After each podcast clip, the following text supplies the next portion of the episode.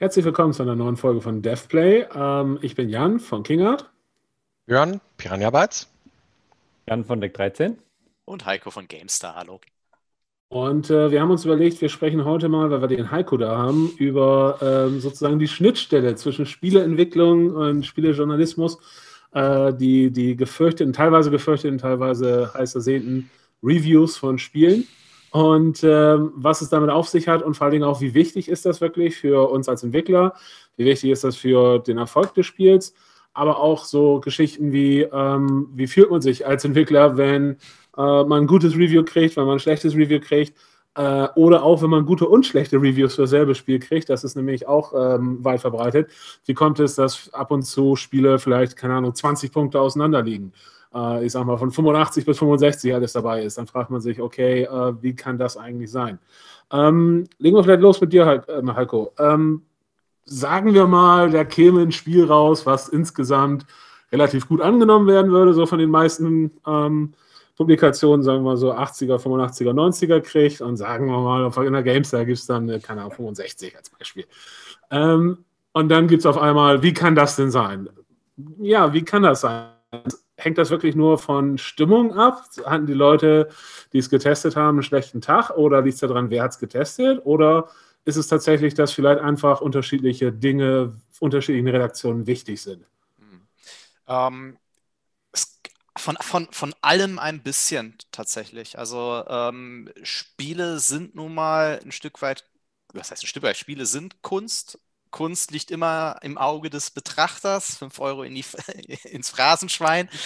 Und ähm, Spieletests passieren häufig immer noch in einer eigenen Blase und in einem speziellen Umfeld. Und deswegen ist es zum Beispiel bei uns, bei der Gamestar immer sehr wichtig gewesen, so eine Art Regelwerk aufzustellen, wie wir testen, was uns wichtig ist, dass bei uns ja zum Beispiel auch transparent auf der, auf der Website steht. Unser Wertungskasten bei uns hieß, steht da genau, ähm, so ist unser Wertungssystem, kannst du draufklicken und liest es dann. Und das ist tatsächlich auch was, was wir verwenden, um uns gegenseitig zu, zu kontrollieren.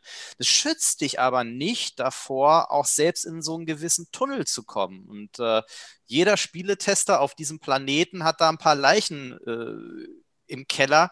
Bei mir ist zum Beispiel, ich habe einem Arno 1503 seinerzeit eine 87 gegeben. Würde mich auf, auf der äh, zu hoch gewerteten Seite im Nachhinein und einem Arcanum, ähm, was viele heute als eins der Meisterwerke von Obsidian sehen, habe ich damals mit einer niedrigen 70 äh, bewertet, weil es mich einfach auf dem falschen Fuß erwischt hat. Das passiert. Wichtig ist, äh, und das ist das, worauf ich zumindest, wenn ich Tests gegenlese, darauf achte, dass die Argumentation in sich schlüssig ist und den Leser logisch zur Wertung führt. Weil dann kann der Leser entscheiden, folge ich dieser Argumentation? Kann ich dieser Argumentation folgen? Ist das, was der Tester schreibt, mir komplett egal? Ähm, auch dann hilft es ihm bei der Kaufentscheidung, weil das soll ein Test erfüllen. Ein Test soll dem Leser bei der Kaufentscheidung oder bei der Spielentscheidung helfen. Und dazu braucht es eine sorgfältige Argumentation. Das ist das Entscheidende. Weil es es gibt nicht die richtige Wertung für Spiel X oder Spiel Y. Das liegt immer äh, ein Stück weit am Rezipienten, es liegt am Leser und es liegt an unterschiedlichsten Erwartungshaltungen.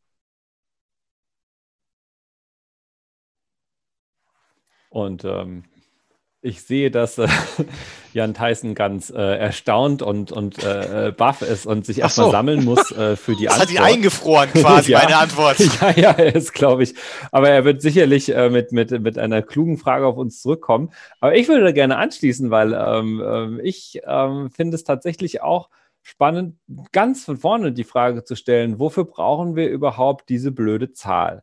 Und das ist natürlich jetzt, das kann man sehr allgemein sehen, weil man kann es jetzt als Vorwurf irgendwie sehen, hey, wieso halten sich irgendwelche Spielemagazine an den blöden Zahlen fest? Ähm, es gab dann mal das Argument, warum werden nicht Sternchen verteilt? Dann wurden Sternchen verteilt. Äh, dann wurden die Sternchen in Zahlen konvertiert, damit man sie mit den Zahlen vergleichen konnte. Und die Sternchen haben außerdem äh, den gleichen Korridor abgedeckt. Das heißt, äh, bei Zahlen ist ja oft das Problem, äh, ja, es gibt irgendwie eine 70er, das heißt ja. Schrott, es gibt eine 80er, die heißt ganz cool und es gibt eine 90er, die ist geil. Alles drunter kannst du eh vergessen. Dann ging das mit den Sternchen genauso los. Dann hat man gesagt, drei Sternchen ist eigentlich Schrott, vier Sternchen, ja, kann man machen und fünf Sternchen, dann ist es gut. Das ist ja nicht nur Games, das ist ja auch in Amazon oder sonst in irgendwelchen Online-Bewertungen. Überall äh, nähert sich, je länger es dieses, äh, dieses äh, Konzept gibt, nähert es sich einem ganz kleinen äh, irgendwie Korridor an, in dem man überhaupt noch unterscheiden kann. Ist jetzt ein Spiel mit 87 oder 92? Ja, da trennt sich die Spreu vom Weizen und der Rest ist eigentlich irgendwie, hat einer nicht aufgepasst oder so. Also ähm, deswegen meine Grundfrage ist eigentlich, hilft es denn überhaupt irgendwas, dass man da mit Sternchen und Zahlen irgendwie an das Thema rangeht?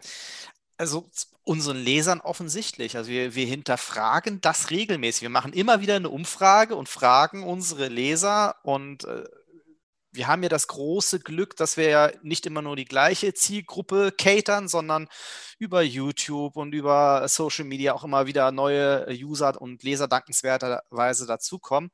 Und es ist nach wie vor so, die überwiegende Mehrheit unserer User möchte eine Wertung und möchte tatsächlich auch eine Zahl von 0 bis 100. Ich kann es selbst nicht so erklären, warum das so ist. Gibt es unterschiedliche The Theorien. Ähm, ich persönlich bin selbst ein Freund von Wertungen, einfach weil es auch den Journalisten oder den Spieletester in Verantwortung nimmt. Ähm, weil, und das haben wir gerade im Feuilleton im Übrigen, in, gerade in den letzten Wochen ein paar Mal gesehen, was passieren kann, wenn einfach mal ein äh, Tester oder Kritiker einfach mal losranten darf. So. Ähm, aber eine Wertung ist eine sehr plakative Aussage und das, das nimmt den, den Kritiker in Verantwortung. Er macht sich damit vergleichbar und er macht sich damit angreifbar. Und das hat auch, finde ich, einen, einen gewissen Wert und es hilft auch bei einer Einordnung. Schwierig wird es, wie gesagt, dann, ähm, wenn es irgendwie nicht zusammenpasst. Und natürlich hast du recht mit dieser Wertungsinflation. Das hat aber tatsächlich, äh, wir hatten das jetzt gerade bei Assassin's Creed Valhalla, wo wir eine Grundwertung von 77 gegeben haben und so ein bisschen das allgemeine Feedback war, warum bewertet, warum ist das so ein schlechtes Spiel? Also, nein, 77 ist kein schlechtes Spiel, das ist ein unterhaltsames, gutes Spiel, das unserer Meinung nach aber ein paar Schwächen hat. Und wenn euch die Schwächen egal sind, da könnt ihr trotzdem richtig viel Spaß damit haben. Ähm, aber es liegt natürlich daran, dass wir auch immer mehr auswählen, was wir testen. Und es ähm, bei der Fülle an Spielen in der Regel jetzt so ist, dass wir ähm, die Spiele, von denen wir sagen, hey, das interessiert eh niemanden, das ist so ein Quatsch, das wollen wir, da wollen wir echt auch nicht unsere Zeit mit verschwenden, die testen wir halt erst gar nicht. Und das führt natürlich auch zu einer gewissen Inflation bei den, bei den Zahlen. Und ansonsten, wir, wir diskutieren das auch immer wieder, ob man irgendwann die Wertungen abschaffen soll oder nicht im Grunde genommen sind wir da offen für, aber solange unsere Leser sagen, wir wollen das, es ist uns wichtig, es hilft uns, werden wir das auch weitermachen. Ich bin wieder ja, da, es ist halt, ich wieder.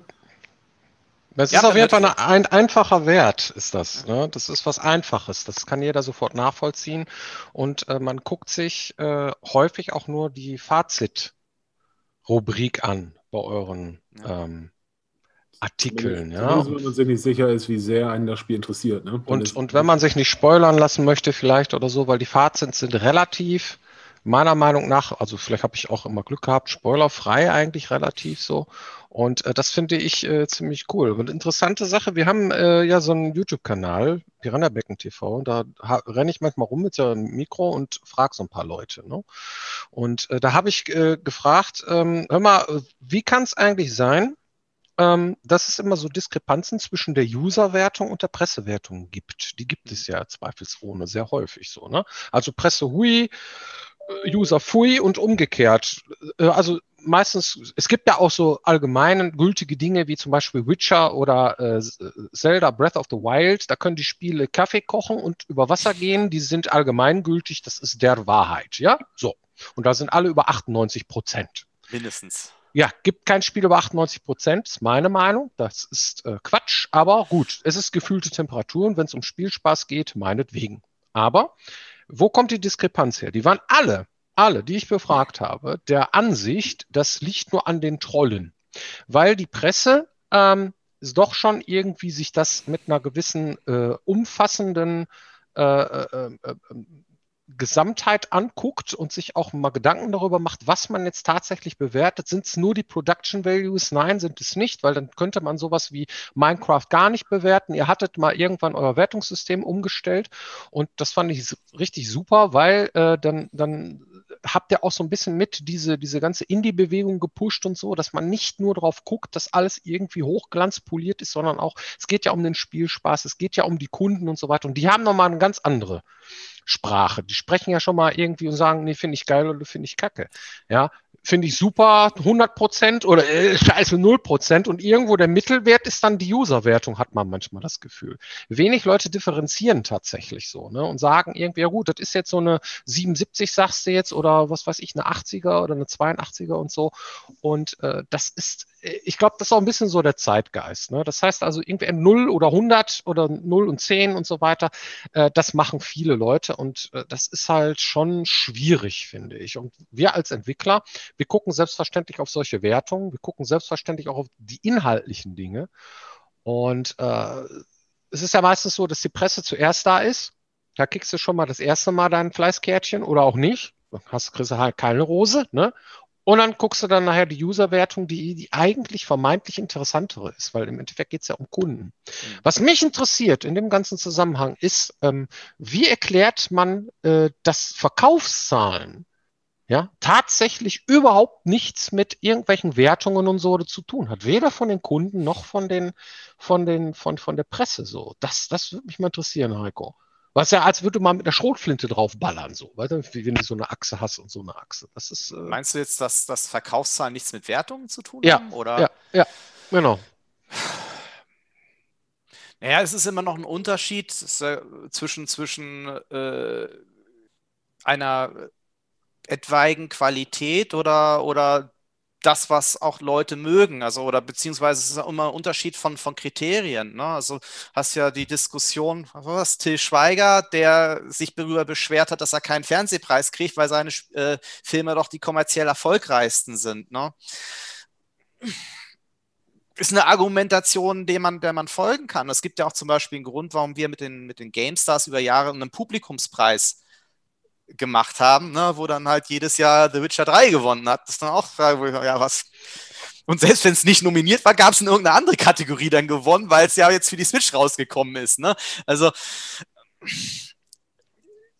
und da, da, muss man sich für irgendeinen Weg, Weg entscheiden. Und ähm, das, was, was mir zumindest für, für unser Team wichtig ist, ist halt so ein blödes, pathetisches Stichwort, so ein bisschen Integrität. Ja, habe ich das Gefühl, jetzt wirklich einen fundierten Test machen zu können. Und es ist auch eine klare Regel bei uns, dass ich sage, wenn jemand noch nicht der Meinung ist, er kann eine faire Wertung geben, dann verschieben wir das Thema. Es gab, glaube ich, neulich mal in irgendeinem Forum und zu einem Spiel eine Diskussion, wo natürlich ein Entwickler geschaut hat, weil ja nur die Tester die Keys hatten und dann geschaut, wie viel haben die Leute dann überhaupt gespielt. Und wenn dann der, du als Entwickler feststellst, dass irgendwie 70 Prozent der Tester quasi nur 30 Prozent deines Spiels gespielt haben, auf Basis dessen die Wertung äh, vergeben.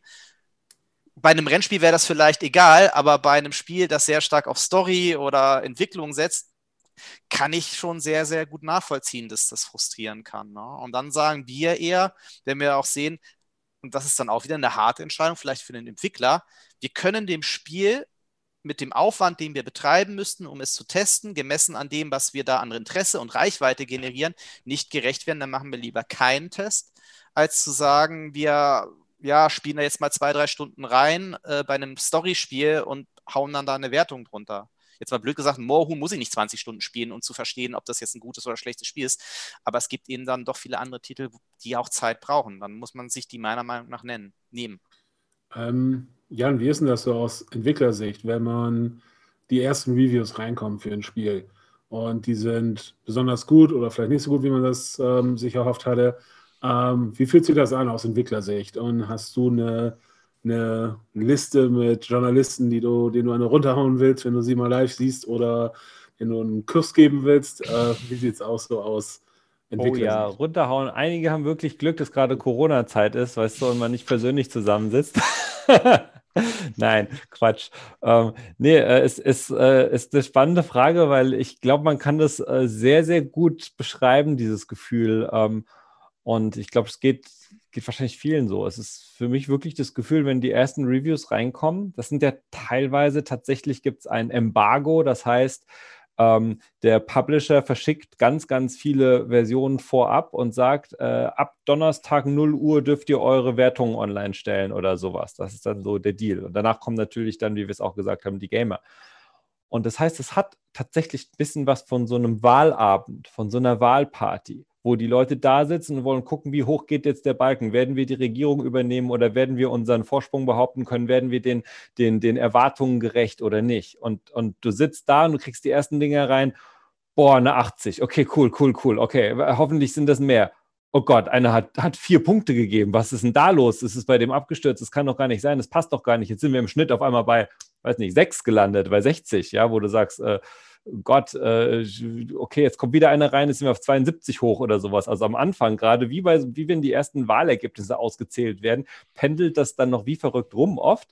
Und dann äh, schießt es sich doch relativ schnell aber auf ein Niveau ein, wo du merkst, okay, so sehen das alle, da sind wir irgendwo. Das kann nochmal zwei Punkte abweichen dann in der Woche drauf, je nachdem, wie breit dein Spiel gestreut ist, wie, ähm, wie relevant die Leute sind, die sich schon angeschaut haben, wie interessiert die großen Medien daran sind. Manchmal, wenn dein Spiel vielleicht ein bisschen kleiner ist, dann kommt vielleicht ein größeres anderes äh, Online-Magazin oder Magazin erst äh, eine Woche später drauf, das irgendwie unterzubringen und zack, auf einmal ist die Bewertung nochmal ganz stark geändert oder sowas. Aber im Grunde genommen, du kriegst dann schon sehr schnell nach, ich weiß nicht, 10, 15 Reviews, weißt du, wo du ungefähr landen wirst. Und ich glaube, es ist das gleiche gruselige Gefühl wie bei so einem Wahlabend, wenn du siehst, wo ist denn jetzt meine Partei eigentlich gelandet. Habt ihr da ein gutes Bauchgefühl für, wo ihr landen werdet? Also ist es so, dass ihr vorher ungefähr, sagen wir, auf zwei Punkte genau wisst, ja, da wird es wohl landen? Oder ist es irgendwie so, ja, keine Ahnung, von da bis da kann alles sein? Also, also wir machen oft so Sachen, haben es auch beim letzten Release gemacht, wo jeder muss seine, muss vorher sagen, wo er denkt, wo das Ding landet. Das heißt, wir, wir haben eine Liste, wir haben einen Wettbewerb und wir gucken, der, der am nächsten dran ist, der gewinnt dann am Schluss irgendwas Schönes, ein kleines Package. Und ähm, da sieht man dann schon irgendwie, wie Leute im Studio das einschätzen und wie viele Leute es schlechter oder besser einschätzen und so. Und ähm, ich glaube, die letzten zwei Male lag ich ganz gut, aber ich war auch dann teilweise enttäuscht, dass ich gut lag oder sowas, weil ich schon immer so, so hope for the best, uh, expect the worst und denkt dann immer, naja, wir werden wahrscheinlich schon eher da und da landen, weil wir haben noch die und die Punkte in dem Spiel drin, die werden den und den Leuten nicht gefallen oder so. Ähm, manchmal ist es dann drüber, dann sagt man, geil, es hat einfach, einfach den Leuten, wie, wie Heiko ein bisschen gesagt hat oder, oder auch Björn, es hat einfach mehr Spielspaß gegeben. Es war, hat einfach Spaß gemacht. Äh, die Wertung ist nicht so sehr, ah, Grafik äh, 6,1, sondern okay, insgesamt war es ein tolles Spiel. Und ähm, deswegen, ich glaube, richtig, richtig liegen äh, tun nicht so viele äh, Leute dann im Studio. Ähm, ich würde aber gerne noch eine Sache zu dem richtig liegen sagen, die ich total verrückt finde ähm, und die ich mir nicht erklären kann, außer dass wir vielleicht doch nur in einer simulierten Parallelwelt leben und deswegen vielleicht auch keine, keine Menschen treffen, sondern uns hier nur sehen. Ähm, und zwar ähm, die Steam-Bewertung. Äh, ich sag mal 79 Prozent auf Steam oder 85 Prozent auf Steam korreliert unglaublich oft mit der Durchschnittswertung, die das Spiel von Reviewern bekommen hat. Das hört sich jetzt erstmal so an wie, naja, ist ja nicht so schlimm. Das heißt, ich gucke Metacritic 85, Steam 85 oder Steam 84, Metacritic 86, Steam 87 oder sowas. Das liest sich so, als wäre Steam ein Magazin, das das auch bewertet hätte oder ein Metacritic-Aggregator. Ist es aber nicht, sondern es besteht aus Leuten, die nur einen Daumen hoch oder einen Daumen runter geben. Das, was wir vorhin gesagt haben, was ich glaube Björn gesagt hat. Leute sagen es geil oder es ist scheiße und nichts dazwischen. Das heißt, das sind nicht lauter 70er, 80er Wertungen. Und trotzdem, obwohl es halt völlig anderes Bewertungssystem ist, was sich nur aus so und so viele Leute geben Daumen hoch, also geben 100 Prozent und so und so viele Leute geben 0 Prozent, wenn man so will, dadurch kommt es am Ende erschreckend nah an die Durchschnittszahl ran, die das Spiel von allen aggregierten Magazinen bekommt. Und das sieht man relativ einfach, wenn man es mal in Google eingibt, weil Google immer Steam und äh, Metacritic und irgendwie noch zwei andere bringt, wie nah die oft beieinander sind. Und das ergibt für mich nur, nur sekundär einen Sinn, wie diese Zahlen so nah beieinander liegen können, obwohl sie völlig, auf völlig unterschiedliche Arten ermittelt werden. Aber irgendwie zeigt es dann auch wieder, dass sich alle relativ einig sind, was diese Prozente doch irgendwo bedeuten. Oder mhm. es ist alles natürlich von, äh, von, von äh, Russenbots gefaked und die haben den äh, Wert ziemlich genau festgelegt auf Steam. Können das natürlich alles, auch sein. Alles gesteuert, genau. Björn, wie ist es bei euch? Ähm, wenn Wertungen reinkommen, ähm, erstens, wie gut könnt ihr das vorher abschätzen, was, was reinkommt, wo ihr ungefähr liegt, aber auch ändert sich dadurch eure Ansicht oder eure, eure Sicht auf das eigene Spiel? Nach dem Motto, ähm, oh, ähm, das ist schlechter bewertet, als wir gedacht hatten. Jetzt, da fühlt man sich selber schlechter oder hat selber das Gefühl, ja, es war vielleicht doch das und das äh, nicht so doll. Oder ist es sozusagen, dass das unabhängig davon ist, dass sozusagen eure eigene Meinung sich nicht ändert, abhängig davon, was, was ähm, die Presse oder Leute da draußen meinen? Also, ich habe immer gesagt, wenn wir ein Spiel abgegeben haben, dann ist das wie eine Mathearbeit. Man weiß eigentlich, was man da gemacht hat. Man weiß, was man geschaffen hat. Man weiß aber auch, welchen Scheiß man gebaut hat. Man weiß, wo es gewackelt hat, welche Sachen Spaß gemacht haben während der Entwicklung und welche Sachen halt irgendwie die krummen Hunde sind weil wir halt eine sehr flache Hierarchie haben und jeder so für seinen Bereich eigenverantwortlich ist, setzt sich das nachher wie so ein Mosaikding zusammen und es gibt irgendwie keinen Weichmacher oder so, der alle Bereiche eines Spiels irgendwie angleicht oder sowas. Da gibt es halt mal ein paar Ausreißer. Damals zum Beispiel gab es irgendwie Morrowind und da war dieses Quecksilberwasser total geil, aber es passte irgendwie nicht in die Grafik mochte mir irgendwie nicht so richtig gefallen. War der heiße Scheiß. Morrowind war ein geiles Spiel, aber dieses Quecksilberwasser war irgendwie technisch der heiße, das Neue irgendwie, aber das passte in diese Comicwelt nicht rein. Heute würde ich es vielleicht anders sehen, aber damals so. Ne? Und das, das meine ich damit. Das heißt also, wenn du, also wir Piranhas, wir sind immer sehr, äh, wir polarisieren. Ja, es gibt Leute, die finden uns total toll und es gibt Leute, die finden uns aber so was von Scheiße, da machst du kein Bild von so, ja. Und da geht es überhaupt nicht darum, ob jetzt irgendwie das Spiel geil ist oder nicht oder so. Das ist einfach immer der gleiche Mist und die soll noch verrecken und äh, irgendwie kauf kein Spiel mehr bei denen und so weiter. Das ist ganz schlimm. Ja, und da weiß ich nicht, da, da sagt dann der Jan, naja, wenn du jetzt die Wertung zusammennimmst, dann kriegst du dann realistisches Bild. Hm, schwierig schwierig.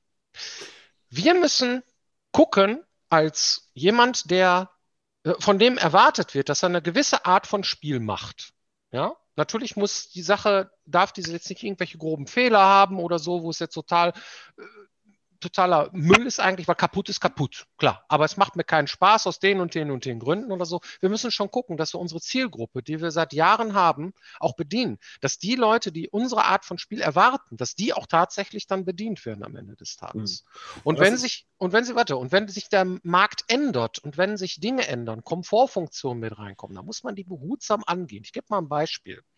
Eine Minimap, ja, fanden die damals in Gothic-Zeiten total furchtbar. Hätten wir die eingebaut, ne, also die ganz Urzeiten, dann hätten die gesagt, um Gottes Willen, macht das doch nicht. Heute ist das so, das ist Standard oder halt eine bestimmte Steuerung. Früher hatten wir eine Steuerung nur über Tasten und die Maus war irgendwo nur Makulatur. Würdest du das heute machen, würdest du geaxtet werden und so weiter. Das heißt, man muss schon Leute daran führen und auch unser Quest-System hat sich geändert über die Jahre. Das heißt also, irgendwie hat man sich schon dem Standard angenähert, aber immer noch eine Piranha bei Arbeitsversion davon gemacht. So, ne? Und dann wirst du natürlich trotzdem bewertet dafür. Das ist kein Standard, das finde ich nicht gut, das ist, wird als Adventure verkauft, aber steht Rollenspiel drauf und so weiter. Das ist nicht so einfach. Aber wenn ich da nochmal ganz kurz einhaken darf, äh, finde ich spannend. Äh, ich habe mal kurz nachgeguckt. Ähm, Elex hat tatsächlich Steam und Metacritic sehr nah aneinander liegende Bewertungen. Das heißt, ja. auf welchem Grund auch immer, ja. sind die auch wieder total nah beieinander. Ja. Und die GameStar, wo wir gerade den Heiko haben, äh, hat das, der hat das Spiel extrem gut gefallen. Und die hat eine sehr hohe Bewertung gegeben. Ähm, und das, finde ich, zeigt ja auch ein bisschen, was du gerade gesagt hast. Manche Leute sagen, okay, das mag ich, das Spiel an sich, der Spielspaß für mich ist cool.